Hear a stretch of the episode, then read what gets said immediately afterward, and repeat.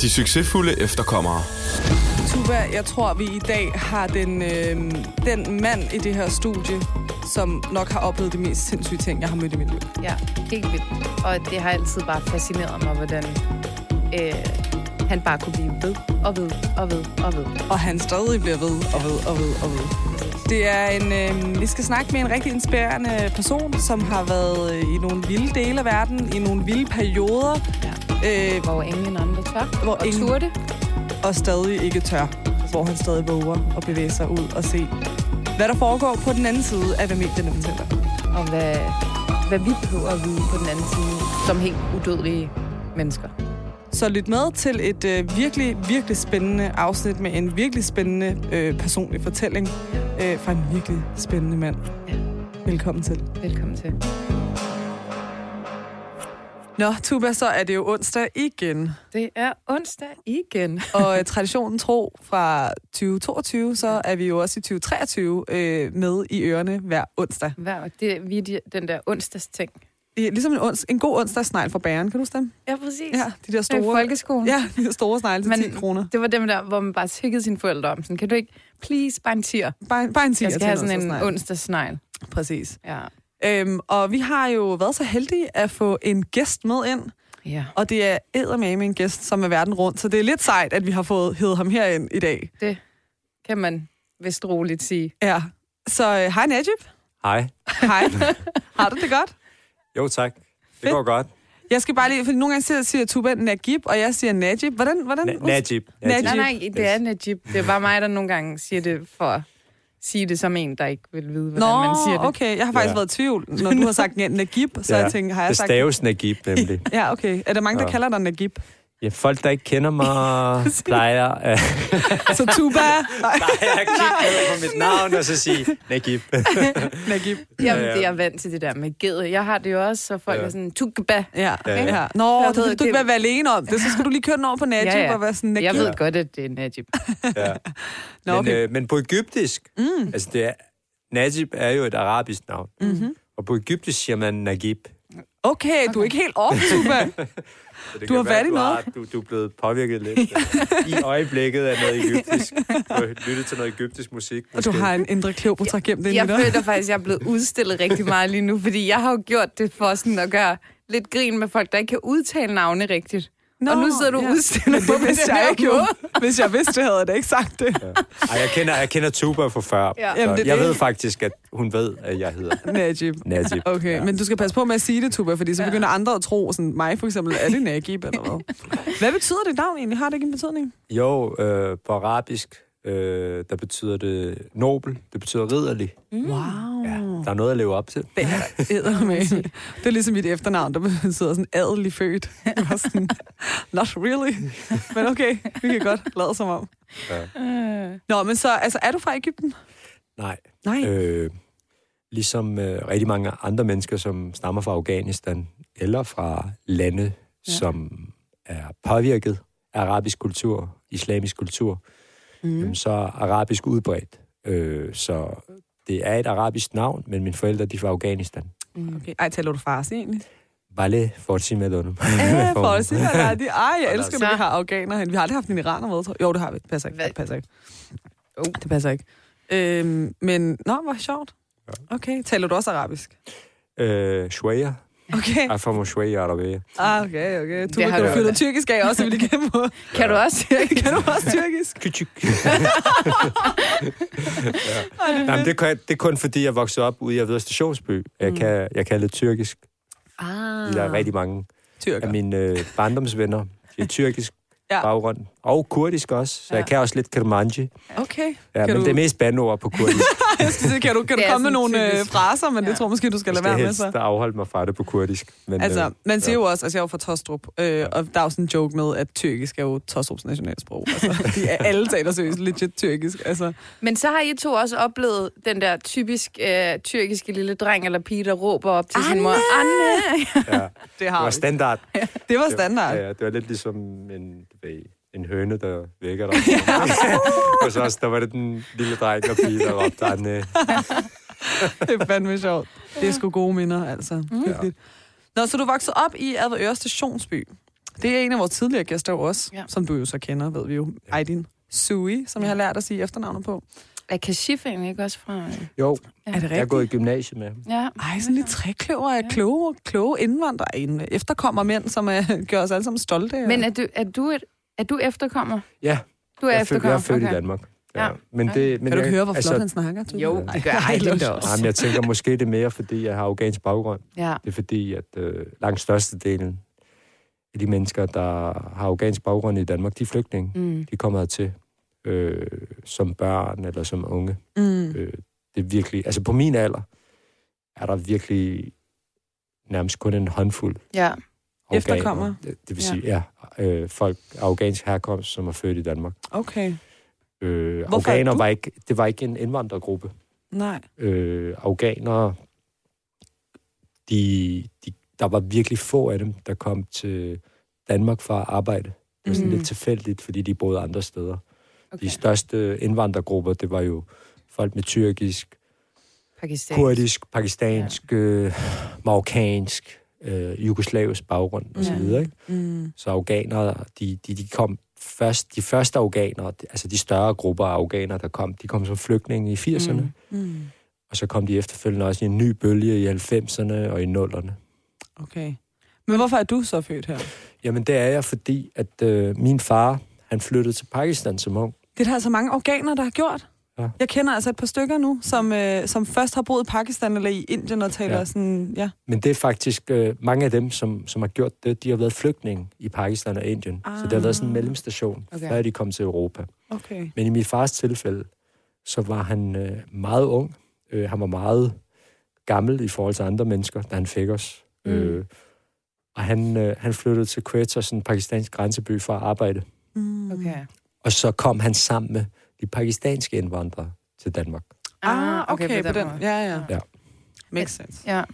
Men det er rigtigt, det er enten sådan øh, Pakistan eller øh, Iran, synes jeg også, øh, der er mange, der har brugt, altså med afghansk baggrund. Måske mere øh, flygtninge. Ja, Øh, men er altså, det rigtigt. har også været sådan et stoppested. Ja. Altså, det er korrekt. ja. Ja. Iran og Pakistan er de to lande, som, som har altså et kæmpestort antal afghaner Ja. boende, øh, som er flygtet fra konflikten igennem årene. De forskellige konflikter i Afghanistan. Hvordan er Pakistan egentlig med, altså, hvordan behandler de afghanere? Fordi, altså, jeg ved, jeg er totalt shame on øh, Iran, men sådan, de behandler jo ikke afghanerne særlig fint. Altså, sådan, er det bedre forhold i Pakistan? Altså overall kan man sige, at Pakistan havde en åben dør, da Sovjetunionen invaderede landet og tog imod rigtig mange afghanske flygtninge. Mm. Så på den måde, øh, lidt ligesom med Tyrkiet og Syre, Ja. at, man, at, man, at, man, at man havde en åben dørspolitik, og man, øh, man oprettede en masse flygtningelejre, og gjorde sit bedste for ligesom at huse dem. Men i takt med årene, lidt ligesom med syrerne i Tyrkiet, ja. Mm. så, øh, så, så opstod der mere og mere racisme Ja. og diskrimination. Ja. Og det er også sket i Pakistan. Ja. Øh, og man er begyndt at smide rigtig mange afghanere hjem, og det gjorde man også før krigen sluttede i Afghanistan. Altså nu er krigen jo slut i Afghanistan, ikke fordi forholdene er blevet Ja, ja, fantastiske. Nej, nej. Nu er det meget totalitært med Talibans diktatur. Men, øh, men man begyndte faktisk at smide afghanske flygtninge hjem allerede før krigen var afsluttet, og, og en stor del af de afghanere, der bor i Pakistan, de, altså, de bliver behandlet som andenrangsborgere. Ja. Mm. Altså vi- virkelig, altså sådan, jeg kæmper virkelig i Irans sag de her, eller de her dage, eller de her måneder her, men sådan, jeg har virkelig været sådan, åh, hvis der er et, et land, mit hjerte seriøst brænder mere for, eller sådan bløder mere for, end, end Iran, det er virkelig Afghanistan. Altså sent, sent som i dag, begyndte jeg bare så at tude, fordi jeg så en video af de her kvinder, som ikke længere må gå på universitetet, ikke? Mm. Altså, hvor har det bare været et udsat land i så mange, mange år. Altså, Ja. det, jamen, ja, jeg kan blive sådan helt ej, jeg kan næsten ikke engang tale om det, uden jeg bliver Ja. sådan... Ja. Det er jo helt forfærdeligt, det Ja. der foregår i Afghanistan, fordi at, altså paradokset, det er jo, at, at i Iran, der kæmper man jo for, at kvinderne skal få flere rettigheder. Mm. Øh, ikke kun for kvinder, også for mænd, men i højere grad for kvinder, fordi de bliver diskrimineret så meget. Men i Afghanistan, der drømmer man om at have de samme forhold, Som som man har i Iran nu. Det er så sindssygt. Det er så ja. forfærdeligt. Ja, så Det viser bare, hvor, altså, Ja. ja. dår, altså, hvor, hvor dårligt det står til der. Ja. Og når man ser på billeder af både Iran og Afghanistan sådan i 60'erne, altså det var jo bare sådan virkelig moderniseret samfund, og Ja, hvor er det sindssygt, det kan gå så skævt, ikke? Altså, goddamn politik. Hvad laver du sådan til daglig? Nu? Jamen, øh, jeg laver rigtig mange ting. jeg, jeg har gang i flere ting på samme tid. Øh, altså, mit mest, min mest faste base lige nu, det er en dokumentarfilm, Mm. som jeg laver øh, for et produktionsselskab, der hedder Plus Pictures. Mm. Og øh, jeg laver dokumentarfilmen sammen med en medinstruktør, der hedder Martin Tam Andersen. Mm-hmm.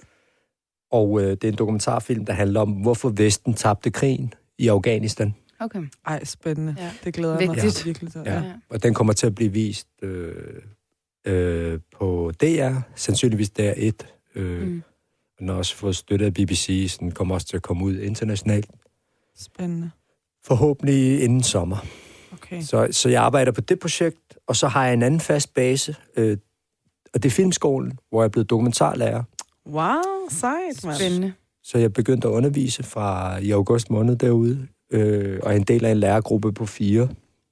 Sejt. Så det gør jeg også. Og Det er sådan en kvartidsjob. Har I alle øh, dokumentaristbaggrund i din øh, kollegastab? Ja, i, i lærerstaben, der har vi, øh, øh, ja, alle, os alle sammen. Vi, Okay. okay. kommer, vi kommer fra dokumentarbranchen, men, men har forskellige indgangsvinkler. Ja, spændende. To af mine øh, kolleger, Fie Ambo og Melene Choi, Ja. de, øh, de er selv uddannet på filmskolen. Mm. Og øh, Cecilia Ledin, som er den øh, fjerde lærer, hun har været konsulent på DFI, og har været en af dem, der ligesom har finansieret dokumentarfilm, Mm. og har også arbejdet for andre, Mm. øh, for andre øh, steder, altså hvor hun har lavet nogle lignende ting.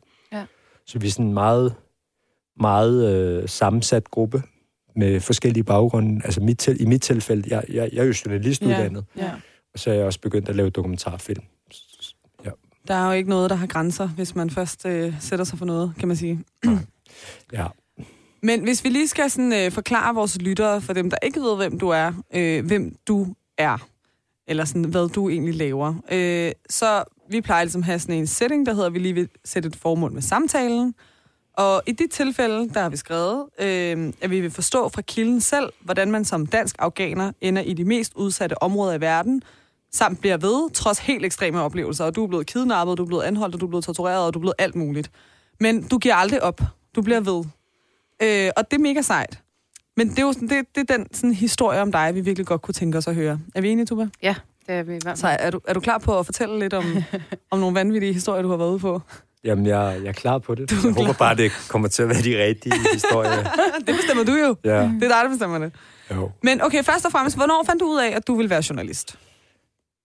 Det er en tanke, der har strejfet mig sådan lidt løbende igennem øh, min ungdom.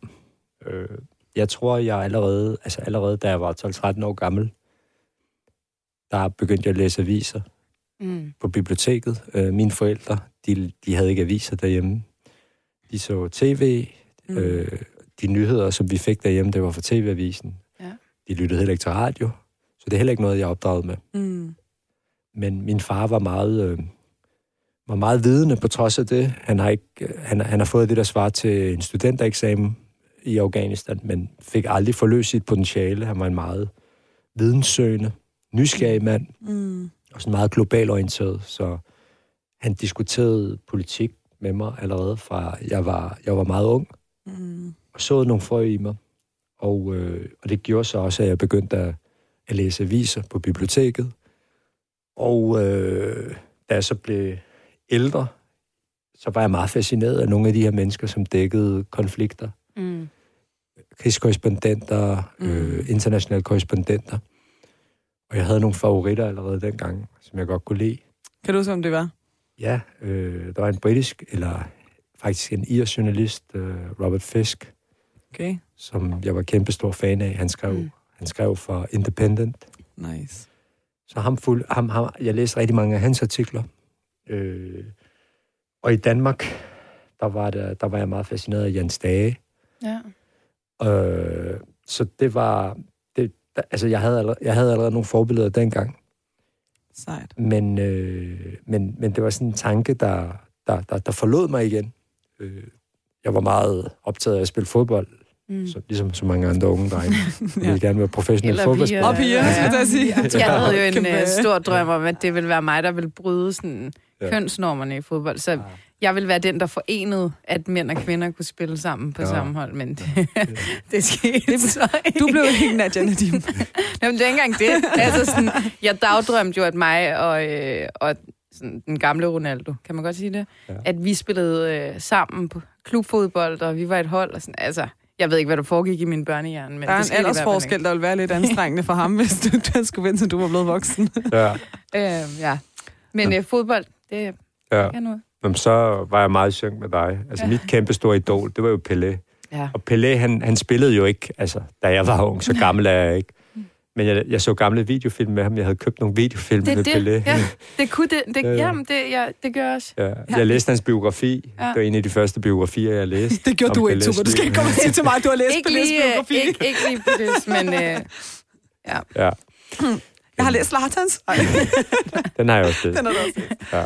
Nå, men så fodbold optog dig i en periode. optog mig rigtig meget Ja. ja. det brasilianske landshold, og ikke kun øh, det daværende brasilianske landshold, men alle de gamle brasilianske landshold også, ja, Zi- som havde Zico, ja. øh, Rivellino, øh, Garincha, spillere fra 50'erne og 60'erne og 70'erne. Jeg læste om dem, jeg dyrkede dem, jeg havde plakater med dem, var helt besat af dem. ja. Sygt. Øh, og Du så- var lidt mere dedikeret end jeg. kan jeg godt høre. Dog. Ja. Men øh, jeg, jeg var også en, en udmærket fodboldspiller, altså jeg spillede noget divisionsfodbold også, okay. Okay. øh, ungdomsplan. Jeg spillede anden og første division, junior og yngling, for okay. Videre over, og så senere frem. Men øh, det var lidt ligesom om, at øh, der var nogle andre ting, der trak i mig. Øh, og ja, så begyndte jeg også at bokse på et tidspunkt, og blev sådan helt bitter af det. Mm. Og jeg Og også også altid, aggressioner, der skulle ud, eller Ja, hvad? ja, med mange aggressioner, og det var en virkelig god måde at komme i form på os. Øh, Ja. Jeg var meget fascineret af Muhammad Ali, men også af de bokser, der var store dengang. Mm. Så det var også noget, jeg dyrkede meget ekstremt. Så altid sådan i Du, du går år, hele hjertet ind i ting, når du først går ind i en ting, det gør jeg. eller hvad? Ja, Det kan ja. jeg næsten fornemme. Det- Altså sådan, Ja. ja, især Ja. også, når man øh, ved, hvad du så har lavet med dit journalistiske arbejde. Det er virkelig Ja. hele hjertet, ikke? Ja. Jeg vender så tilbage til det, til mit journalistiske, øh, hvad skal jeg sige, fikspunkt, som det nu er, øh, i en senere alder. Øh, hele tiden sådan fascineret af det, og har en, har en, en eller anden slags undertrykt drøm om at blive det, men jeg Mm. følte, at det var for svært, fordi man skulle igennem de her prøver for at komme ind på de Ja. forskellige journalistuddannelser. Og et eller andet sted, så tør jeg nærmest ikke at gøre det, fordi jeg er bange for at blive skuffet og blive afvist. Mm. Men jeg læser så, efter gymnasiet holder jeg et års pause, og så læser jeg så mellemøststudier Ej, det har jeg også læst. ja, på Nibo-instituttet. Der læser jeg et, et, et, et år, der læser arabisk, det er derfor, jeg kan en lille smule arabisk. Sjovt. Øh, og så har jeg også boet i Voldsmose, der har jeg også lært lidt arabisk. men øh, men, øh, men så, så søger jeg faktisk ind på journalistuddannelsen på SDU. Mm. Og, Det er der, øh, jeg har læst mellemstudier. Ja, Ja. sjovt. Mm. Og der, øh, der kommer jeg så igennem første nuløj, og der tænker jeg, ah, der var jeg nok heldig. Og så kommer jeg så også igennem anden, og lige pludselig så er jeg optaget. Sejt. Og så, og så springer jeg så fra arabisk og mellemstudier, og går i gang med uddannelsen på SDU. Og øh, selv der, der virkede det meget uopnåeligt for mig, at det er ikke Mm. Mellemøsten. Så, ja. så de drømme, jeg har, det sådan handler mere om at blive sportsjournalist. Mm. Jeg føler, det er sådan en kombi af mine drømme og Tubas drømme. Det er sådan virkelig sådan merging. Ja. Ja. Okay, men, Ja. altså, men du ender jo med, eller sådan, du, du har jo lavet rigtig meget Mellemøsten ja. Ja. alligevel. Mm. Ja. Altså, hvordan kom du sådan den vej hen? Jamen, det gør jeg faktisk, fordi øh, jeg tror, det er det drive, jeg har i mig. Øh, det, der, det, der driver mig, det er indignation. Øh, og jeg har, jeg har ligesom igennem årene været meget sådan utilfreds med den dækning, der har været af mellemøststoffet. Ja. Og den måde, man har dækket for eksempel krigen i Irak og krigen i Afghanistan. Mm. Hvad er det, der har været, du har været utilfreds med? Øh, jeg synes, der har været en meget ensidig dækning Mm. mange år. Øh, jeg synes, at øh, folk i Afghanistan, øh, i Irak og så videre, er blevet fremstillet på en karikeret måde, altså i, altså i, i, i mainstream medier, hvis man skal sige det på den Mm. måde. Mm. Meget sådan, altså jeg taler ikke om de enkelte korrespondenter som Mm. udgangspunkt. Jeg taler bare om Mediehuse generelt. Ja, bare sådan det generelle mediebillede, man har ja. dernede fra. Og det gjorde, det irriterede mig, og jeg synes, der blev tegnet et meget forenklet billede af konflikterne og Mm. parterne i de områder. Mm. Så det, der faktisk har drevet mig, det er, at jeg altid har haft den der devise, som er, hvis du er utilfreds med noget, så lad være med at altså, bare sidde og bitch og dig over det. Gør Mm. noget, altså gør noget ved det. Ja. Ændre på det. Mm. Og derfor så, så, så begyndte jeg at gøre det. Det er, fandt, det er virkelig sindssygt. Altså sådan, så, men, men man kan godt mærke, altså sådan, hvis man skal det, gøre det, som du gør, eller det, du har gjort, som jeg har fulgt med i, hvad du har gjort, og Tuba har fulgt ja. med Ja. i, hvad du har gjort, så skal man virkelig også øh, brænde for det, for at udsætte sig selv Ja. Øh, på de måder, du har udsat dig selv for. Altså, øh, man skal fandme være passioneret, ikke? Det må man sige. Altså også altså, noget af, hvad du har oplevet, når du så har været ude øh, i brændepunkterne, hvis man kan sige det sådan. Men, men sådan aktuelt at gøre det, altså at, at vide, at det her land er krigsramt, så tager jeg dig til. Ja. Det altså, kræver et mod. Altså, Altså, ja, og nu fortalte jeg dig jo lige før, Eller en dum dristighed. Eller, eller sådan rigtig, this is why uh, women live longer than men-agtigt, ikke? Du kunne ja. Godt være sådan en meme på internettet. Ja. Ja. Sådan en eller anden rapportage, hvor du står i Syrien, this is why women live longer than men. Ja. Øhm, men ej, inden øh, vi optog, ja. der fortalte jeg dig jo, at jeg havde arbejdet i Udlændingsstyrelsen, og du ja. Havde været op og præsentere øhm, nogle klip fra en rapportage. Og jeg kan huske, da jeg sad og så det, så sad jeg og tænkte, det... Den der mand, han er da sindssyg. Men sådan, fuck, hvor er han sej. Altså, så ikke nok med, du, du, du tager jo ikke bare ned og står øhm, et eller andet sikkert sted i en by ved siden af den by, hvor der mm. Foregår en konflikt, og, og laver korrespondentarbejde. han er der. Du er, du er med. Ja. Altså, du, du melder dig ind Ja. i, i kampen, skulle jeg til at sige, øh, for at finde ud af, hvad fanden er det egentlig, der foregår. De succesfulde efterkommere. Den mest sindssyge anekdote, du har fra, fra, fra de reportager, du har lavet? Jeg ved ikke, om jeg man kan ja. Kalde det en reportage, altså sådan Og så, ja, dokumentarfilm. feltarbejde. Ja. I don't know what to call it. Altså, det er jo alt i en. Altså sådan, Ja. Altså, hvad tænker du på, når du tænker anekdote? Sådan, Har- altså noget voldsomt? nej, bare Øh. sådan, hvad var den vildeste, hvad den vildeste oplevelse? Jamen, jeg har mange vilde oplevelser. Ja, det kan jeg godt Desværre, altså, mig. de vilde oplevelser, det er jo de ubehagelige oplevelser. Ja. Ikke? Ja. Øh, jeg blev jo, altså i 2008, der blev jeg kidnappet af en lokal Taliban-gruppe øh, i en uge, I Afghanistan. ja, hvor de krævede 2 millioner dollars, og Seriously? ja, jeg fik en sæk over hovedet og skulle ned på knæ, og det var ikke en stor mediehistorie i Danmark, Ej, det fordi være man da. fik, den, man fik den sådan dysset ned Og det, er det fra bevidst? myndighedens side. Ja, det gjorde man, fordi man skulle i gang med en forhandlinger, og jo mere Mm. man er i medierne, jo mere vil gisseltagerne tænke, okay, Så kan vi få ham kan vi få mange penge Ja. for. Mm. Altså, det handler om at få gislet til at virke betydeligt, men ikke alt for betydeligt. Ja. Mm. Og øh, jeg slap så heldigvis for den episode. Øh, jeg har aldrig rigtig fundet ud af, om, altså, om det reelt var en flugt, Mm. eller om gisseltagerne de opgav.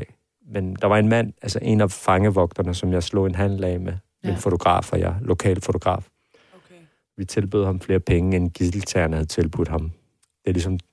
Og så flygtede vi sammen med ham. Okay, Ja, så der blev aldrig betalt en løsesum. Sindssygt. Men noget- betalte de ham som... Øh... Han fik, han fik, okay. Han fik et beløb på 50.000 dollars. Okay.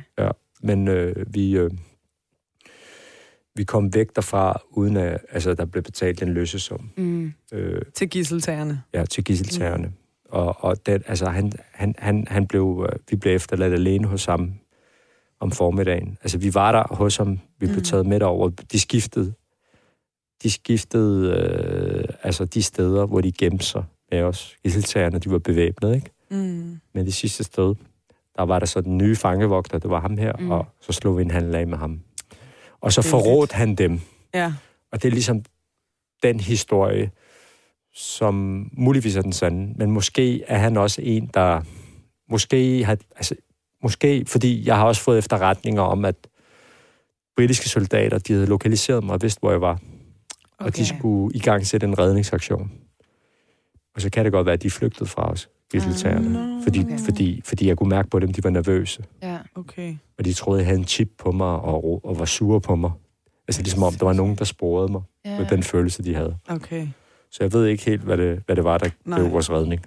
Men jeg slap væk, men det var en meget forfærdelig oplevelse, fordi jeg var nede på knæ med, med et gevær for panden Ej, flere nej, gange. det er så øh, hvor jeg troede, de skulle henrette mig. Mm. Så, så det er nok en af de mest voldsomme oplevelser. Men, men altså, jeg har, jeg har en, desværre en halvlang liste ja. med oplevelser. I, I 2007 blev jeg også omringet af en Taliban-enhed i Østafghanistan op i bjergene, hvor jeg blev troet og afhørt. Men jeg slap ud af situationen, fordi jeg havde sørget for at have et brev med fra en af deres åndelige ledere. Så det er okay. det, der gjorde, at, at jeg slap. Og så har jeg så- også øh, jeg lavet et billede op her for nylig Ja, på Instagram fra en episode i 2000, slut 15, ja.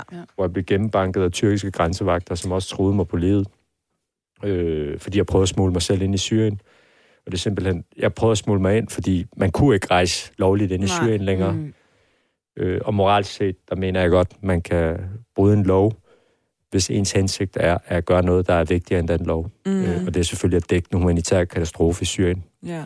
Men det var nogle meget gangstagtige grænsevagter. Ja, man Så- kunne, man, det billede, du har lagt ud, er meget voldsomt i hvert ja. fald. Altså, Ja. Men, Men det kommer vi også til at tale mere om, det billede der faktisk. Men jeg Ja. sidder bare lige og tænker på noget, og svar på det kun, hvis du har lyst.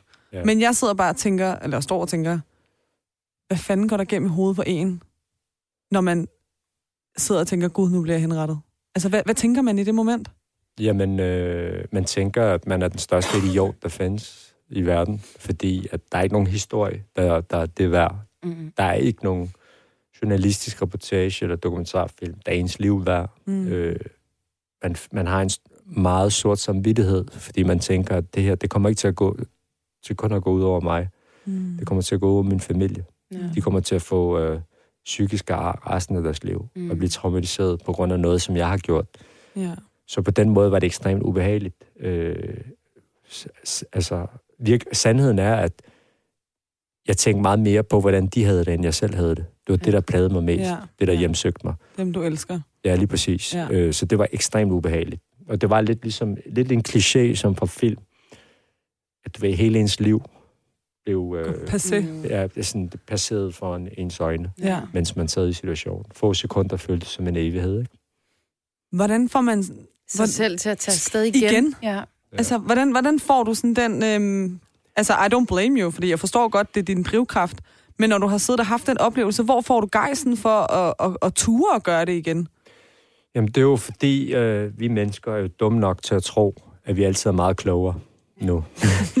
ja. Og vi kan forebygge, at det sker igen. Det er jo det, er jo, det, er jo det der gør. For eksempel at have et brev med, som du så havde dengang efter Ja, for eksempel at gardere mig selv ja. mere. Fordi jeg havde ikke garderet mig selv i høj nok grad. Mm.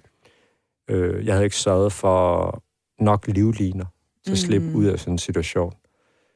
Og jeg havde ikke clearet de, de kilder, som jeg brugte nok. Jeg er blevet en mand, altså jeg er en mand med, med, med en meget større erfaring lige nu, med et meget Mm. større netværk.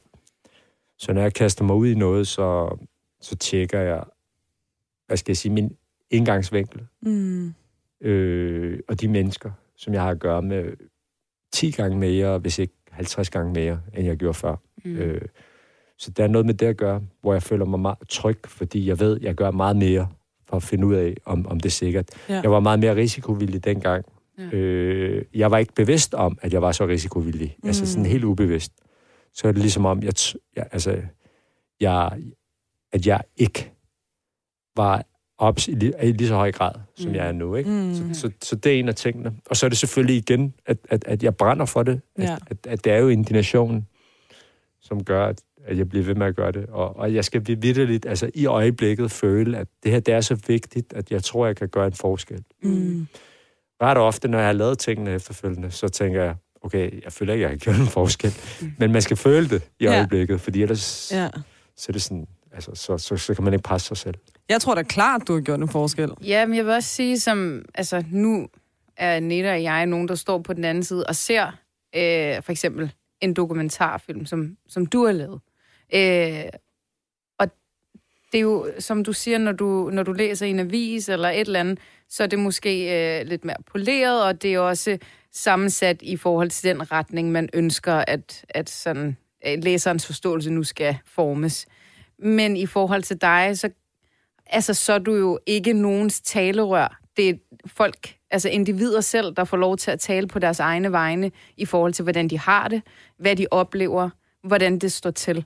Og det giver jo et helt andet indblik i, hvordan, Mm. de reelle situa- altså, hvordan den reelle, reelle situation egentlig er. Men jeg tænker også, altså, dit drive var, at du ville ligesom vise den anden mm. side af det, som medierne ikke dækker, og det har du virkelig formået at gøre på mange punkter. Mm. Men du må, altså, hvad, hvad har ligesom været den vigtigste historie, du synes... Ej, det er også svært, du har været haft, du har lavet så mange. Yeah. Men sådan, hvilken sag har ligesom været den, hvor du har tænkt, den her, den har eddermame været fordraget meget af medierne, så hvor var det vigtigt, at jeg gjorde det her, for at vise den her side af Ja. det?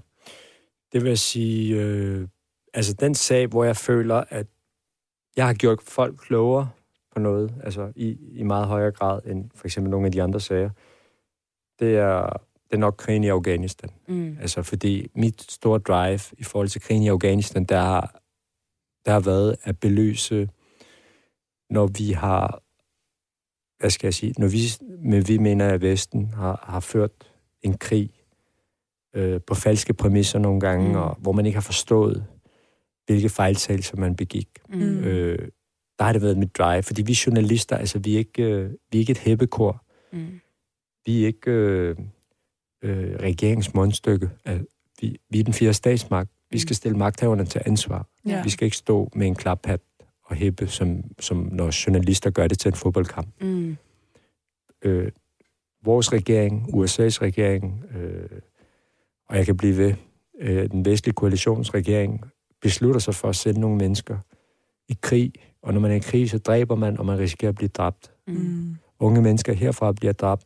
Unge, ældre mennesker dernede fra bliver dræbt.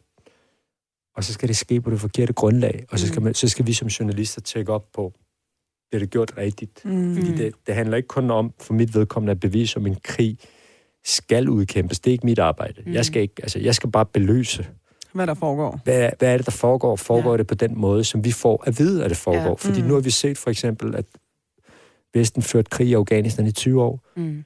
og støttede den afghanske regering. Og til ingen nytte. Ja. Ja. Alt er tabt nu. Ja. Taliban vandt krigen. Ja. Øh, og mens, mens krigen var i gang dengang, så blev der ikke rapporteret nok om de fejltagelser, man begik, for det var de fejltagelser, der gjorde, at Taliban kunne vinde krigen. Øh, og der, der følte jeg i rigtig mange år, at jeg talte for døve, døve ører. Mm. Øh, i, i, for eksempel fra 2006 og helt frem til 2010, der følte jeg nærmest, at det kun var mig og måske en eller to andre journalister i Danmark, Mm.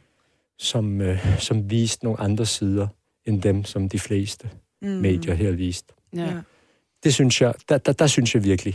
Der gjorde det en Men forskel. ja, altså, jeg er vidensmæssigt, Ja. ja. tænker jeg. Ja. Ja. Men sådan en Mm. fysisk forskel, Ja. sådan virkelig sådan håndgribelig forskel, der har jeg, der, der har jeg gjort det sammen med tre kolleger, øh, hvor jeg freelancede for Ekstrabladet her for, for, hvor jeg begyndte for et par år siden, indtil for et år siden, hvor vi beløste de danske børn i Syriens situation. Mm. Mm. Der fik vi lavet nogle artikler, der blev der pressede Ja. regeringen helt op i et hjørne, fordi vi afslørede nogle informationer, som de havde hemmeligholdt. Ja. Mm. Og fordi vi afslørede det, så blev regeringen presset til at tage de danske børn Ja. og deres mødre hjem. Ja. Så det var sådan helt håndgribeligt, gjorde vi en forskel ja. for en masse uskyldige børn. Ja. Det var, altså det føltes virkelig dejligt, at man kunne gøre det. Men det er jo også det der, man siger med, hvor man intet våger, og man intet vinder, ikke? Altså sådan, ja. så våger du en masse ting ved at, at, at gøre det, du gør, men så vinder du også en hel masse, og også for andre. Det er da den største Mm. mm. gave, man kan give til menneskeheden, vil jeg næsten tænke. Altså, Ja. på en eller anden måde, ikke? Øhm, ja, hold da op, mand. Ja. Det, det, ja, det er crazy. Men jeg vil så sige, mange af de risici, jeg har løbet, og mange af de historier, jeg lavet, der sidder jeg også, jeg sidder også ret ofte med sådan en tom følelse efterfølgende, fordi jeg har udsat mig selv for en masse ubehagelige ting, og, og der er ret mange gange, hvor jeg tænker, kæft mand, var det det værd? Jeg kunne have været død der, og så videre. For eksempel i 2012, der var jeg nede og lavede en dokumentarfilm om, øh, om øh, den tidligere bandeleder Abdel Razak, mm-hmm. den arabe, som var leder for Blågårdsbanden. Og han gav mig lov til at være med ham, mm. da han tilsluttede sig en, en, en syrisk oprørsgruppe, Ja, al-Sham. Og der, der var jeg også med ude på slagmarken, og, det er den, jeg har set, tror jeg. ja, Ja. og der, øh, der, der filmer jeg, mens tre mennesker bliver dræbt. Altså sådan, ja, Ja. lige ved siden af mig. Ja. Øh, den ene af dem bliver skudt, mens jeg har kameraet parret mod hans hoved. Ikke? Ja. Øh, der kunne det let have gået galt for mig. Ja. Øh, og jeg har stået i skudlinjen også i den, altså i forbindelse med de, de kamphandlinger på et tidspunkt. Jeg kunne lige så godt have været skudt igennem hovedet Så det er sådan nogle episoder, som gør, at jeg, at jeg nogle gange tvivler på, om det, om, om det er det værd. Mm. Men øh, håndter det der ikke? Ja, hvad vil du sige? Det, nej, men det var bare... øh, Håndter det der ikke, når du sådan kommer hjem? Altså sådan, der er altså tale om sådan PTSD og sådan alt muligt. Folk, der har været i krig, oplever mange ting. Selv sprogofficerer, som bare har været med til at oversætte ting, kan jo opleve alt muligt. Sådan, er- tager du ikke noget bagage med dig hjem? Det er vel også en, en ting, du skal sådan have med dig i din overvejelse, tænker jeg, når det er. Ja. Ja. Altså, jeg vil, jeg vil sige, at jeg har faktisk haft, øh, haft lettere ved at ryste ubehagelige oplevelser, som har overgået mig personligt. Mm. Ryste dem af mig. Ja. Jeg tror, jeg er sådan en meget psykisk robust person. Mm. Øh, så, så de gange, jeg har oplevet at få tæsk, og det skete et par gange, øh, og været tæt på ligesom at dø på grund af et luftangreb et eller andet sted, eller på grund af nogle gisseltager vil dræbe mig, øh, og så videre. Det har faktisk været lettere for mig at ryste de oplevelser af mig. De har været Mm. hårde. Det har været svært for mig, når for eksempel når jeg har lært nogle mennesker at kende, og de er blevet dræbt i den ja. konflikt efterfølgende. Ja. Der, Ja. det er nogle af de ting, som præger mig. Eller hvis jeg ser, hvis jeg ser et barn miste sin far, det oplevede jeg i Øst-Aleppo, Mm. da byen næsten var omringet. Der var jeg inde på et hospital og følte nogle hospitals øh, øh, medarbejdere, nogle sø- øh, sy- sygeplejersker og ambulancereddere, som prøvede at redde liv. Øh, der oplevede jeg, der så jeg, der så jeg også folk dø, Mm. øh, mens deres familier var til stede. Det var ekstremt ubehageligt, og sidder, sidder, sidder meget sådan dybt i mig. Mm. Mm. Jeg forstår Ja. jeg godt. Jeg tror også, de værste videoer, jeg, jeg ser fra Iran i de her tider, det er, ja, det er folk, der ligger og hulker på en gravplads, fordi deres øh, et eller andet er gået bort, i, altså blevet skudt på gaden eller sådan noget, ikke? Ja. Det er jo den mest... Ej, og jeg har set en video, altså, ej, af en far, der står og danser til sin datters begravelse, men så bare tuder, og sådan, mm. Mm. ja, hun skulle giftes, og han har lovet hende at danse med hende til hendes bryllup, og nu står han der og danser til hendes begravelse. Altså, det, er, det er så hjerteskærende at se på, ikke? Ja. Og det, det, er jo det er netop den der håbløshed i sådan, hvorfor? Hvorfor skal det her ske? Og jeg kan ikke gøre noget. Altså sådan, du virker også som en, der er meget sådan, øhm, hvad hedder sådan noget, handlingsorienteret, ikke? Altså, og det er jo en situation, man ikke kan handle. Man kan jo vidt lidt ikke gøre noget for andres sorg, når de mister en. Man ved godt, jeg kan aldrig gøre noget for dig for at erstatte dit tab. Så det er sådan, det, det kan jeg godt, jeg kan godt sætte mig ind i, at det er noget, at, at det er noget af det tungeste. Hvor det andet, det kan du sådan, åh, oh, det handler om mig, og sådan, ja, okay, jeg fik nogle slag, og det gjorde ondt og sådan noget, men ja, Ja, ja, det er sådan, det er sådan lidt, okay, ja, det kan man ryste af sig, ikke? Eller Ja. ja. det kan jeg i hvert fald. Jeg kan godt forstå, at der er nogen, som ikke kan gøre det. ja. Vi er forskellige som mennesker, øh, og nogle ting er bare medfødt, og der er noget med miljø og arv. Mm. at gøre. Men, øh, men, øh, men med sådan nogle ting, der er det bare, altså, virkelig svært. Og øh, jeg tror, altså nu, nu brugte du selv ordet handlingsorienteret. Mm. Så jeg er sådan en type, som også har brug for at handle, øh, når jeg føler mig umægtig i en situation. Og det kan godt gælde noget, som foregår mange tusind kilometer herfra, men som Ja. påvirker mig. Så har jeg brug for at handle. Ja. Mm. Når jeg er dernede, og når jeg filmer noget, så føler jeg, at jeg handler. Ja. Det kan godt være, at jeg ikke gør noget, en direkte forskel for det, men jeg tænker, okay, jeg filmer dem, og så viser jeg billederne, Mm. og så kan folk reagere på det. ja. Så kan de reagere ved at støtte op om en sag, økonomisk, moralsk, Ja. politikerne kan måske gøre et eller andet. Ja. Altså, man, man, man, er med, man bidrager med et eller andet. Ja. Og det, det er befriende for mig. Øh, det er sådan en ting, som gør, hvor jeg tænker, oh, jeg har ligesom fundet min hylde i livet. Det Ja. er sådan, så, så, så, så er jeg tilfreds mm. Med, hvad skal jeg sige, mit bidrag Ja. I verden. Så det handler for mig også om, om ligesom at gøre mit, og føle, at, øh, ja, føle, at jeg i hvert fald har gjort mit inden for Mm. der, hvor jeg har et råderum. Mm. Ja. Men hvordan er det egentlig, for jeg altid undrer mig sådan, når man, når man er i Afghanistan, i Syrien, øh, Gaza, altså hvis du har øh, det her press, øh, hatten og tøjet og altså skiltet og sådan, er, er det sådan, at man egentlig er, hvad kan man sige, beskyttet i realiteten? Jeg ved godt, at... Ja, altså, der er mange steder i verden, hvor, hvor du er ekstra meget beskyttet, Mm. øh, hvis, hvis du har et presseskæld. Ja. Men øh, nogle steder er du endnu mere udsat, Ja. hvis du er journalist, end andre steder. Altså, der er det helt modsat, faktisk. Okay. Ja, så er det journalisterne nærmest, det går efter. at Ja, finde man ud går efter ja. journalisterne. Og for eksempel Gaza, nu nævnte du selv Gaza. Ja. Ja. Jeg var der i 2014, da Israel invaderede Gaza. Der kørte jeg rundt med Røde Kors, Mm. som også prøvede at redde menneskeliv. Øh, meget beundringsværdige øh, unge mennesker, som kørte rundt med stor risiko for deres liv, og prøvede at redde nogen efter israelske luftangreb og morterangreb.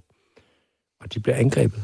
Altså, de blev angrebet på trods af, at det var en ambulance, Ja. for det var helt tydeligt. Så var der morterangreb på ambulancen, og de havde oplevet, at deres kolleger var blevet dræbt. Og, Ej, Og såret. øh, og øh, så det var ikke en beskyttelse at være sammen Mhm. med dem. Men, men der var nogle hoteller tæt på kysten i Gaza, Mm. hvor den israelske her havde sagt, at øh, journalister skulle opholde sig, hvis de gerne ville føle sig sikre. Men de hoteller var meget, meget langt væk fra der, hvor tingene foregik. Ja. Mm. Så jeg kunne godt have valgt at blive på de hoteller og rapporteret derfra. Og ny, altså, hvad skal jeg sige, nyde den beskyttelse, Mm. Ja. som den israelske her tilbød journalister. Men de havde også sagt, hvis I begiver jer ud til nogle af de der områder, så er det bare ansvar. Ja. Ja. Ikke fordi jeg siger, at de gik efter, at de ville gå efter os. Altså, det tvivler jeg på, at de, de gjorde. Mm. Øh, altså, det tror jeg ikke på, at de gjorde. Men vi også, fordi vi var en, en, en lille gruppe af journalister, som trodsede den anbefaling, Mm. mm. og kørte rundt i et område, der hedder Shujaia, Mm. blandt andet. Altså, hvor, øh, hvor der var massive luftangreb og morterangreb, øh, og hvor man virkelig følte, man var i livsfare. Ja. Sindssygt. Ja, men ja, det er også det, jeg tænker også, altså sådan igen, nu taler jeg om Iran igen, men det er bare sådan, altså, det er det dummeste, som man kan tage hen, tror jeg. Som journalist, du bliver da bare fanget med det Ja. samme. Der er no beskyttelse Ja. ja. all. Altså, Hvad tænker du Iran lige nu? ja, ja, hvis, Ja. hvis du tog til Nu Iran kan nu og ikke- rapporteret, du ville jo blive Ja. fanget med det samme. Nej, lige altså, præcis. Altså, ja. Iran udsteder jo ikke visum Nej, til vestlig presse, eller Det det. andre journalister fra andre steder i verden. De må slet ikke rejse ind. Nej. det er det. Øh, den eneste måde at komme ind i Iran på, det er ved at smule sig selv ind. Ja. Men hvis du bliver stoppet af Irans politi eller lignende, så kan du risikere at få en dom for spionage på. Og, så, og, og der, det er flere årtier, altså Ja. ja. vi taler om 20-30 år, 40 år. Ja, ja. Hvis man er rigtig heldig, kan Danmark i samarbejde med USA udveksle en med nogle Mm. iranske ja, ja. fanger, Ja. øh, nogle spioner, som sidder Altså i noget USA. liv for liv. Mm. Altså, Hvad siger du? så øh, vi tager vores liv, så kan I få det her liv, Ja, ja, og så det, kan I så gøre, bliver det sådan, det, det minder lidt om, når Israel og Mm. USA for eksempel, eller vestlige lande, de tager en iraner til Mm. fange. For Mm. eksempel en, de anklager for spionage. Og Iran så også tilbageholder nogle andre. Det kan også være journalister, det kan også være spioner, fordi Mm. mm. Vesten har også spioner i Iran. Så, så opstår der tit sådan nogle gisselsituationer, Mm. hvor man udveksler fangerne. ja. Det skete flere gange. Det er så skørt. Så det er ikke sådan, altså du er ikke, du er ikke en almindelig fange, og, og nogle af de ting, du bliver anklaget for, Mm. øh, altså de er falske nogle Ja, ja, gange. ja, ja. Øh, man udnytter det, at man har fanget nogen i at gøre noget ulovligt, Mm. for eksempel at rejse ind som journalist, uden at blive akkrediteret, ja. og så siger man, om du er spion. Øh, og så kan de dømme en 30 år, 40 års fængsel, Mm. og bruge en politisk. Ja, det tænker man Apropos, øh, du har, at du har fået tæsk og alt muligt af Akkreditering. akkreditering og smugling ind i et land, Ja. så øh, blev du jo øh, tæsket af nogle tyrkiske grænsevagter tilbage i, hvad var det, 14? Øh, 15. 15. 15. Og du lavede det her opslag på Instagram forleden, hvor at øh, du kritiserer øh, Lars Lykke. Ja. En øh, lille bit smule i hvert fald. Øh, fordi at der er den her sag med hende her, Mathilde Kimer, som er... Hun er blevet bandlyst fra Ukraine, ikke? For, Jo. ja, kan du egentlig lige selv fortælle, hvad det er, der jo, sker? det der er sket, det er Mathilde Kimer, som er en meget dygtig journalist, Mm. som jeg har stor respekt for.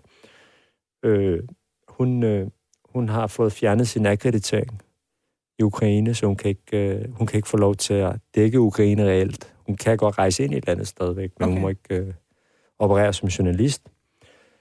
Og øh, der, er hun så, altså der har DR så bedt den danske regering om hjælp. Og der har Lars Lykke været meget vokal, altså mm. han har Mm. været ude og udtale sig Ja. ja. flere omgange til forskellige journalister. Mm. Lars Lykke er vores nye udenrigsminister, mm. Og sagt, at han vil gøre alt, hvad han kan for at få fjernet det her forbud, der er mod Mathildes arbejde, og rost hende meget for hendes arbejde. Og bare lige for, det er den ukra- det ukrainske, Det den ukrainske udenrigsministerium, som har, øh, eller regering, Øh, det er deres efterretningstjeneste, efterretningstjeneste, ja. der har gjort det. Ja. Og Lars Løkke har været i dialog med deres udenrigsminister. Han har bragt det helt op på topplan. Altså, en Ja. ting er, at man sådan, at diplomatiske veje off the record sådan lidt. Mm. Ja, ja, Men han har taget det op til, til et møde med udenrigsministeren og sagt, at han vil blive ved med at gøre det. ja. Så det er sådan meget sådan, Det er alvorligt for ham. det er sådan meget, det betyder meget for ja, ham. ja. Men i 2015 december, øh, der bliver jeg gennembanket af tyrkiske grænsevagter og efterfølgende, fordi de tyrkiske myndigheder bliver sure over, at jeg har lagt op til Twitter Mm. billedet af mit ansigt, øh, som er helt forslået. Altså det, altså, det er ikke bare, jeg fik ikke bare en på Nej, nej, man kan ikke se det billede på Ja. din Instagram. Ja, ja, ja, det er ja. voldsomt. Ja. Jeg blev, altså, Ja. jeg blev, fik rigtig mange knytnævslag og bliver væltet om kul og trampet, i ho- altså, trampet på hovedet og sparket, altså som mit hoved, som var det en fodbold. Ja, dit øje Altså, jeg er havde- også, dit ene øje er jo, det, man kan jo ikke Ja. se det. Ja, det er jeg havde- lillet og hævet Jeg havde trykket ribben, og Ej, det altså, godt. hele min krop var at altså, gul og blå. Forstået, ja. Og der, øh, der får jeg så efterfølgende indrejseforbud i Tyrkiet, fordi jeg er en sikkerhedstrussel, siger myndighederne. Mm. Men jeg får ofte record af en tyrkisk diplomat at vide, at det er fordi, de er sure over, at jeg har kritiseret de tyrkiske myndigheder for ikke at slå ned på den vold, Mm. som deres grænsevagter udøver. Ah, okay. Systematisk, desværre, Ja, ja. mod syriske flygtninge, NGO'er og journalister. Jeg møder rigtig mange, som også er blevet tæsket og blevet bestjålet også, Ja. ja. nogle af de her vagter. Og de var gangstagtige. Altså, Ja. det var sådan nogle de nød det. De grinede af mig, mens, Mm. de, mens de slog på mig. Ikke? Øh, så det var meget ydmygende. Mm. Øh, og i stedet for at efterforske så, så bandlyser de mig fra landet. Der er ingen fra den danske regering, der er ude og kritiserer de tyrkiske myndigheder Nej. øh, officielt. Sådan går meget stille med dørene, og jeg får at vide, at jeg skal holde lav profil, fordi det vil skade min sag, hvis jeg er ude og kritisere Tyrkiet igen og siger noget. Og de skal nok arbejde på at få mig ud.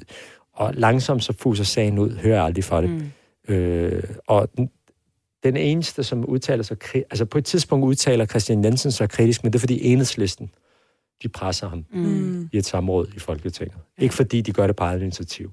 Og Lars Løkke, han var statsminister dengang, og statsministeren i Danmark traditionelt er også pressens minister. Mm. Så jeg føler mig ret meget let i stikken Ja. dengang. Ja. Og det var ret vigtigt, det arbejde, jeg udførte, fordi i 2015, der er jeg den eneste danske journalist, der dækker konflikten i Syrien, Mm. den nordvestlige del. Ja. Er den eneste, der bliver ved med at rejse ind, fordi Mm. det er simpelthen blevet for farligt at rejse ind, og Mm. mange medier holder op med at sende folk ind, og jeg er freelancer, men jeg bliver ved med at gøre det. Og i 16 er der ingen danske journalister, der dækker, fordi jeg ikke kan. Mm. Så det vil sige, Danmark, og også det internationale samfund, for jeg laver også reportager til øh, store internationale medier, Mm. de bliver afskåret fra vital viden om forholdene der Ja. ja. og i den konflikt, fordi at Tyrkiet laver det her nummer her. Og jeg får ingen opbakning fra min egen regering. Jeg føler mig virkelig let i stikken. Mm. Mm. Fordi så er der så nogen, som sådan har kommenteret lidt på det og sagt, jamen det kan være, fordi Ukraine er vigtig og sådan politisk vigtigere for Danmark. Ej, ej, ej. Og det er sådan lidt, okay, altså det er også sådan lidt, okay, fint nok, I, altså I synes, at et menneskeliv er mere værd end andre. Så kan man så bruge argumentet om, at Ukraine er tættere på. Mm. Men altså, på det tidspunkt var Syrien udenrigspolitisk det vigtigste for Danmark, mm. Mm. fordi Danmark havde, altså, havde kampfly, der bombede islamisk stat. Ja. Mm. Der var en flygtningestrøm, ja. altså masser af flygtninge, der kommer til. Det var det vigtigste udenrigspolitiske område for Danmark. Ja. og, og jeg dækkede det. Men man er ikke, man er ikke oppe og, altså, og, og, og tage det op, ikke? Så er der så nogen, der siger, jamen det, måske er man så ude og kritisere Ukraine, fordi det er en allieret, man kan tillade sig at gøre det. Tyrkiet er også en allieret, mm. det er NATO-allieret. Mm. Ja. På papiret kan man sige, at Danmark er mere allieret end Tyrkiet. I virkeligheden kan man sige, at det er man så ikke, fordi Mm. mm. der er mange konflikter mellem Tyrkiet og Danmark og de andre NATO-alliancepartnere af forskellige ja. grunde. Ikke? Ja, ja, ja. Men, men, men, men, men mange af de argumenter, der er omkring, hvorfor man tiger stille, øh, de holder bare ikke. Nej. Og det er derfor, jeg siger, at der er forskelsbehandling. Ja. Hvad den forskelsbehandling skyldes, kan jeg ikke sige noget om. Nej. Jeg kan ikke motivforske. Men det er bare tydeligt, at det er der. Men hvis du nu hed Kasper Jensen og var blevet stoppet af tyrkiske grænsevagter og var blevet tæsket, og havde lagt sådan et billede på, på Twitter, altså det er bare det, jeg tænker sådan, at jeg, jeg, jeg kan ikke lade være med at tænke, om det er sådan en, Nå ja, men han er jo også selv derfra. Og sådan, du, det, det bliver sådan lidt, Ja. Nå ja, ja, okay, det, det, det, er, det er altid sådan der dernede i de der lande. Det, så bliver det sådan normaliseret lidt, og du er sikkert også vant til det, og sådan, du ved, der er ligesom den der sådan fordom omkring, at nå ja, ja, ja, de der skøre mellemøstlige folk alligevel tæsker hinanden og sådan noget. Det skal han nok sig ud Det- af selv. Og det skal han Ja. nok, han kan godt klare Mosten-agtigt. Hvor jeg tænker, hvis man har sendt en, en etnisk dansk øh, journalist afsted, eller hvis der var en, der selv havde valgt at tage afsted, om der måske havde været en lidt mere sådan upassen på omkring den her journalist. Altså, det er bare mine tanker. Øh, og nu sidder jeg så og tænker, når du fortæller om, at du har været øh, taget til gissel af Taliban og sådan noget, ikke? Der er jo, altså nu er godt, der er blevet skrevet en bog omkring øh, Daniel Ryge, som ligesom har været, altså også blevet taget til gissel. Men den, den historie er jo vidderligt sådan blevet en kæmpe ting her i Danmark. Ikke? Der er blevet skrevet en bog om det, der er blevet, det er blevet filmatiseret. Og det er også en vanvittig spændende historie. Der, altså, jeg har været til et foredrag, hvor han fortæller om det. Jeg synes, det er helt vildt spændende at høre på. Men, men altså, din historie er sgu da lige så sindssyg. Altså, den er da lige så vild, egentlig. Men så er det måske igen, fordi at... Men, men, og der tror jeg altså også, der er noget, og det må jeg sgu bare lige sige. Vi har altså også lidt den der attitude nogle gange, sådan os øh, mellemøstlige mennesker, eller sådan efterkommer, jamen, skal fucking heller ikke ondt af mig så, eller sådan, du så gider man heller ikke at gøre sig selv til offer, og så, man også, ah, så lad det glide sandet, det er lige meget, ikke? Mm. Hvor jeg tror måske, at, at der er etniske danskere måske egentlig bedre til at være sådan, sådan det her, det er ikke okay. Det her, det er sådan, øh, hvad hedder sådan noget, rent etisk forkert, at der er nogen, der har behandlet mig på den her måde, og kræver måske også lidt mere sådan opbakning, eller sådan, og så passer man lidt bedre på det. Giver ja. det mening? Ja, altså det giver lidt mening. Altså jeg vil sige, at for eksempel, Altså, jeg tænker bare sådan helt generelt, sådan, den her sag til side, men bare sådan helt generelt, så, øh, så har jeg da oplevet mange gange, at jeg holder mig mere tilbage i forhold til, hvis, hvis jeg bliver behandlet dårligt. Mm. Øh, eller for eksempel, hvis jeg føler, at der er diskrimination nogle gange. Fordi jeg gider ikke, heller ikke at have det på mig, at, at folk siger, at jeg, jeg, prøver, jeg prøver at være et offer. Mm. Øh, det, er sådan, det er et prædikat, jeg, Altså, det er det sidste prædikat, jeg gider have på mig. Ja. Og øh, jeg har også, øh, altså, altså apropos diskrimination, så for eksempel øh, i 2008, da jeg blev kidnappet, der var der i hvert fald en kollega på TV2, der spredte et rygte om, at, jeg havde, at, det, var, at det var fake, at jeg havde planlagt min egen kidnapning. Og det var, det, var, det var dybt racistisk. Ja, ja. Øh, og det var selvfølgelig, fordi jeg havde afghansk baggrund, ja, ja. han spredte det rygte om mig. Og det fandt jeg ud af mange år efter. Men, undskyld, der var ikke hvor... nogen, der havde fortalt mig det, men der havde åbenbart floreret sådan en rygte, og han havde sluppet afsted med det. Altså, der er ikke nogen, der havde sat ham på plads efterfølgende. Hvorfor skulle du nogensinde ja. ville... Altså, det forstår jeg ikke. Hvad, hvad, fordi, hvad skulle du få ud af det? Jamen, øh, fordi jeg var altså, sådan en hemmelig talibanspion, og jeg i virkeligheden skulle sørge for, at de skulle... Altså, det, det er jo sådan nogle vanvittige ting. Ja, wow. er det vanvittigt. De foregår også ja. i pressen. Altså, jeg har, jeg har oplevet sådan nogle ting. Jeg har også i talsat det mange år efter i vores fagblade. Ej, hvor er det vanvittigt. Ja, men, Ej, men, men, men, men det sker. Men problemet ja. er bare, at, øh, hvad skal jeg sige, at man øh, her i Danmark fra mange side siger, at det, om, sådan er det ikke. Sådan nogle ting har vi ikke her, mm. men, men det sker desværre. Altså, ja. Det gør det. Ja. Men altså, jeg, for, mi, altså, for min vinkel, jeg skal ikke kunne sige, om der er tale om diskrimination eller ej. Øh, jeg, jeg tror bare, det er sådan et generelt billede af, at hvad der foregår dernede i de der lande, det, er sådan, det, det sker jo altså. Det, der er altid konflikter i de der lande, så det er, hvad det er. Mm. Hvor at, at det er noget andet med Ukraine ja. Øh, i det her tilfælde. Ja. Så jeg tror bare, man, altså ikke alle, men sådan mediebilledet generelt er sådan lidt, ja, ja der er altid konflikter ja. i de der lande, så det er bare, hvad det er. Øh, hvorimod at, ja. mm, når det skal ind for, altså tæt på vores egne grænser, så, så er det lidt noget andet. Og det er jo også sådan, altså nu, du har været i Gaza selv, Altså, jeg, jeg følger med i, hvad der sker. Mm. Jeg har ikke læst nogen steder sådan på dansk, øh, i en dansk avis eller en nyheds et eller andet, hvad det er, der sker. Mm. Så, jeg, så jeg tror, at sådan, det, det er bare ikke så relevant at frembringe i, øh, i medierne. Ja, det, og det tror jeg er tilfældet også. Altså, Syrien har fyldt meget, men jeg synes, der har været større fokus på flygtningestrømmen, end der har været på situationen ja. i Syrien. Ja. Øhm, ja. Jamen, der vil jeg, altså, jeg vil medgive dig i det, øh, at for eksempel i forhold til Syrien, der overtog alt snakken om terrortruslen, for mm. eksempel. Den overtog og øh, ja.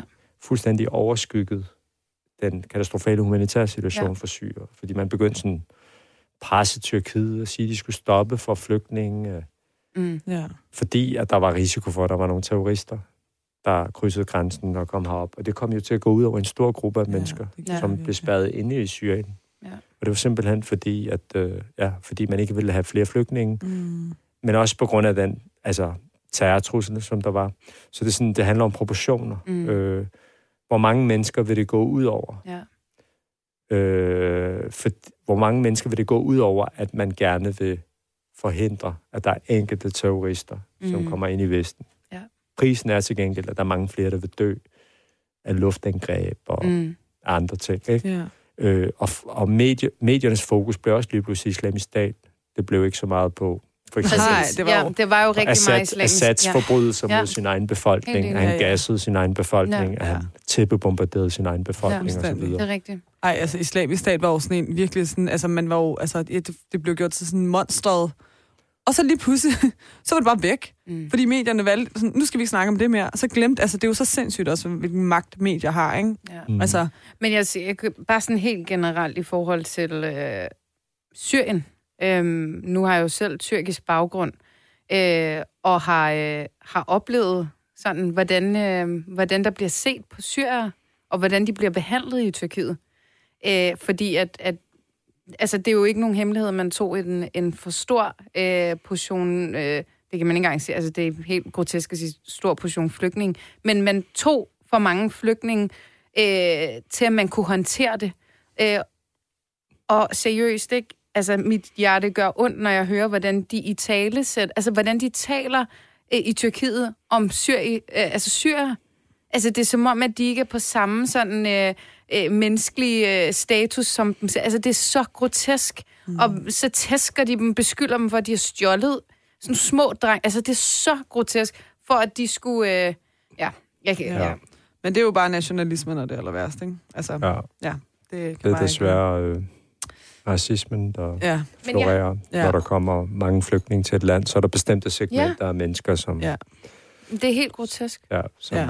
Det er helt vildt. Men jeg har faktisk altid gerne vil øh, spørge dig, øh, fordi nu ved vi, at man sender øh, syriske flygtninge tilbage til Syrien i Danmark. Ja. Du har været i Syrien. Vil du vurdere, at Syrien var sikkert til, at man kunne vende tilbage igen? Altså, du, du kan groft sagt dele Syrien op i, i tre zoner lige nu. Mm. Der er Idlib og det nordlige Aleppo, øh, som er oprørskontrolleret.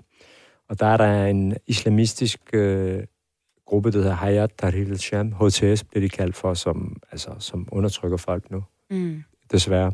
Så de er gået fra, fra et totalitært regime til det andet. Øh, nej, du kan dele, dele det op i fire grupper, og så har du, øh, så har du øh, øh, en anden del af, af Syrien, hvor der er nogle andre militser, som også er kriminelle og ekstremistiske. Og så har du de kurdiske områder, Mm. hvor der er en, hele tiden er en risiko for, at der bliver en ny krig og en konflikt med Tyrkiet. Ja. Og så har du det regimekontrollerede områder, hvor det er Assad, og hvor øh, folk bliver tvangsrekrutteret til herren, og der er stadigvæk øh, anholdelser af systemkritikere, og nogle af de flygtninge, som bliver sendt tilbage, de risikerer at komme i fængsel, fordi mm. de har ytret sig imod regimet. Ja. Så sådan overall, der er Syrien, generelt er Syrien ikke et sikkert land at sende folk tilbage til. Mm-hmm. Jo, hvis du er pro-regimemand, hvis du støtter Assad, Mm. og du af en eller anden underlig grund er flygtet fra Damaskus, hvor ja, der ikke er hvorfor krig, skulle du det? så giver det ikke mening, man er heroppe, så man er kommet i en slipstrøm og Ja. udnyttet Mm. situationen, når man har taget imod dem. Men det er mere kan- hvis man- undtagelsen end reglen. Ja, det er Ja. ja. altså det er virkelig få, ikke? ja. Hvis man kan lokalisere sådan nogle typer, og kan dokumentere, at de, de elsker Assad-familien, mm. og, og de kommer fra et område, hvor der ikke er krig, så kan man altså dybest set godt retfærdiggøre, at man sender dem hjem. Men ellers, så, så, så, så, så er det rigtig svært at se, hvordan man kan kategorisere Syrien øh, som sikker. Vi har talt i en time nu, Ja. øh, og vi skal til at runde af. Jeg har bare et aller sidste spørgsmål. Er der et sted i verden, som du har på din bucket list, hvor du sådan, der har jeg bare ikke været, dække noget nu, og det vil jeg bare vildt gerne? Jeg vil gerne dække Iran. jeg har været i Iran. Jeg har, Har været der det? tre dage øh, på vej ind i Afghanistan for første gang, da jeg rejste ind første gang. Jeg var 23-24 år gammel dengang, men jeg kørte bare igennem Iran. Okay. Det er jo et land, som jeg rigtig gerne vil opleve, øh, fordi det er så smukt, og fordi jeg har så mange iranske venner, og, mm. Ja, og på grund af kulturen, som jeg er ret vild med, men især på grund af det, der foregår lige nu. Altså. Det, jeg, altså, jeg synes, at den kamp, der er for kvinderettigheder lige nu i Iran, men også i Afghanistan, Mm. jeg synes simpelthen, det er den politisk vigtigste begivenhed Ja. i min levetid. Ja. Øh, og det er noget, som jeg gerne ville dække, hvis jeg havde muligheden for det. Mm. Mm. Ja. Det er bare rigtig svært. Ja. Tæt på umuligt. at komme ind, ja. Altså, vi ville jo være rigtig glade, hvis der var nogen, der gad til noget digte, så... øh. ej, ej, jeg tror Ja. ikke, det er muligt. Altså, jeg tror simpelthen Det ikke, det er. Altså, Ja. men jeg, Det er jo også noget, som har levet rigtig meget på sociale medier, Ja, hvor det det er- altså privatpersoner, som lægger op, hvad de oplever. de er rigtig gode til selv at prøve at digte så meget, de kan, ja. Fordi de ved, at ingen kan Ja. komme ind og digte, ikke? Altså. Ja. Men jeg synes faktisk også, når jeg ser... Øh, altså, det skær mit hjerte, når jeg ser de her øh, kvinderettighedskampe, og som du også siger, mændene har også mange kampe at kæmpe, i, især i Iran, men, men når jeg ser det, så bliver jeg virkelig sådan... Jeg har aldrig været sådan den største feminist, eller sådan på den måde. Men når jeg ser det, så bliver jeg bare sådan, fuck mand, kvinder er bare de fucking sejeste i hele verden. Og fuck, hvor er de der mænd, der sidder i de der regeringer, bare bange for kvinders styrke. Altså, ja. Men kvinder er bare lions, mand. De er for seje. Altså, og de, altså, især de der afghanske kvinder, der bare... Altså, åh, jamen, jeg, jeg, jeg, jeg kan slet ikke... Ja. Jeg synes, det er sejt. Jeg synes virkelig, det er smukt at se på, selvom det også er hjerteskærende. Ja, og det er, du ved, folk sidder og ser Handmaid's Tale, altså, som er fiktion. Mm. Så Ja. det er det virkelighed. Altså, Ja. det, er ikke, det er ikke fiktion. Det Præcis. foregår, og Ja, den er jo baseret på ham, der har skrevet den. Ja. Er jo, eller hende, hende, hende. ham. Hende. Ja, Margaret Atwood. Ja, Ja. jeg har ikke set det, men jeg Ja. har bare hørt, at hun, eller læst et eller andet sted, at hun var blevet inspireret af, af Iran, Ja. og det er derfor, hun har skrevet den, ikke? ja, og det er altså, det er jo bare fuldstændig forrygt, at du har en, øh, at, at du har første og anden rangs mennesker stadigvæk, Mm. Ja, øh, som, som, så, altså, s- hvor man definerer det ud fra, hvilket køn man har. ja. Altså, jeg vil være rasende. Altså, jeg er rasende allerede mm. nu på afstand over mm. det, der Mm. foregår. Men tænk at leve i et land, hvor min, hvor min mor, min søster, min datter, min kone, min. Mm. veninde, altså, bliver behandlet som andenrangsborger, Ja. Mm. og jeg skal finde mig i det hver dag, ikke? Ja. Ja. Og det er, jo, bare- det er jo netop derfor, der er så mange mænd der også. Øh, nu ved jeg ikke, hvor meget mændene er med i alt det her i Afghanistan, men Jamen, i jeg hvert så fald... faktisk en video, hvor at, at unge mænd Ja. gik i protest over, at kvinder ikke må studere Ja. på skole. De universitetet eller gå deres skole. eksamener Ja. i en by, der hedder Jalalabad. De Ja. nægtede at gennemføre deres Okay. eksamener. Det er det, der er brug for. Ja. Man har brug for massemobilisering, man har brug for, at mændene organiserer sig og mobiliserer Mhm. sig. Problemet med Afghanistan lige nu, det er, du har et land, der har haft 40 års konflikt. Mm. De er meget slidte befolkning. Ja. Ja. Det er ligesom om, jeg, jeg er ret bange for, at den revolution, man ser i Iran lige nu, Mm. at den desværre først kommer senere, fordi Ja. man lige skal, man skal lige sunde sig Ja. ja. oven på den her krig Ja. her, som har Ja. varet så lang tid. Øh, fordi man, ja, man, at folk har slet ikke det mentale overskud Nej. lige nu til at tage en ny kamp Nej. op. Ja. Og man, der kan man så sige, at i Iran, der har det været sådan en trykkoger. Ja, det var tid. spørgsmålet nu, er kommet, og nu, Det var et nu spørgsmål det. Der er jo også, det er jo heller ikke Mm. kommet fra den ene dag til den Nej, anden. nej. Man har har også prøvet tid. flere gange. Altså Ja, sådan, og man har øh, prøvet, ja. og det er blevet slået ned. Ikke? Ja. Ja. Ja, desværre tror jeg, at der skal mere tid til i Afghanistan. Ja. Ja. Jeg er utålmodig på deres vegne, men, men ja. jeg håber virkelig, at det kommer hurtigere, end jeg tror. Jeg kan love dig for, når Iran forhåbentlig virkelig snart øh, bliver et frit land, så tror jeg, at alle iranere, de øh, joiner den afghanske kamp. Det, det er sådan, det er, sådan, når jeg snakker med mine iranske venner og veninder, at vi virkelig sådan, åh oh, mand, kan vi ikke lige sådan, kan Iran ikke bare overstå, så vi kan sådan hjælpe afghanerne også med, at de kan få deres kamp, ikke? Altså sådan, ej virkelig, altså. Ja. Ja. ja. Lad os håbe på et øh, bedre 2023. Ja. Ja. Virkelig. Najib. Ikke Najib. Najib.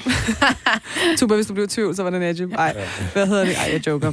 øhm, tusind tak, fordi du øh, gad at snakke med os. Det har været altså sådan virkelig sådan, ja, lidt biografagtigt at bare sådan forestille sig de billeder i hovedet, ja. Ja. når du fortæller om dine din vilde øh, bedrifter. Ja. Utrolig stor respekt for alt, hvad du har lavet og laver. Øh, Så også meget taknemmelig for, at du vil være med i dag. Jamen selv tak, fordi jeg måtte være med. Jeg, for mig er det bare en ære, at der er nogen, der jeg gerne vil se og læse de ting, jeg laver. Det betyder meget for mig. Selvfølgelig. Og så lige en sidste ting. Tak for det arbejde. Fortsæt med det, men pas på dig selv, ikke? Ja. I will.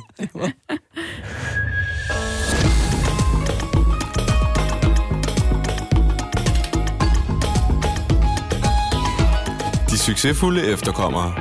Lyt med hver uge og husk at abonnere der, hvor du lytter til podcast.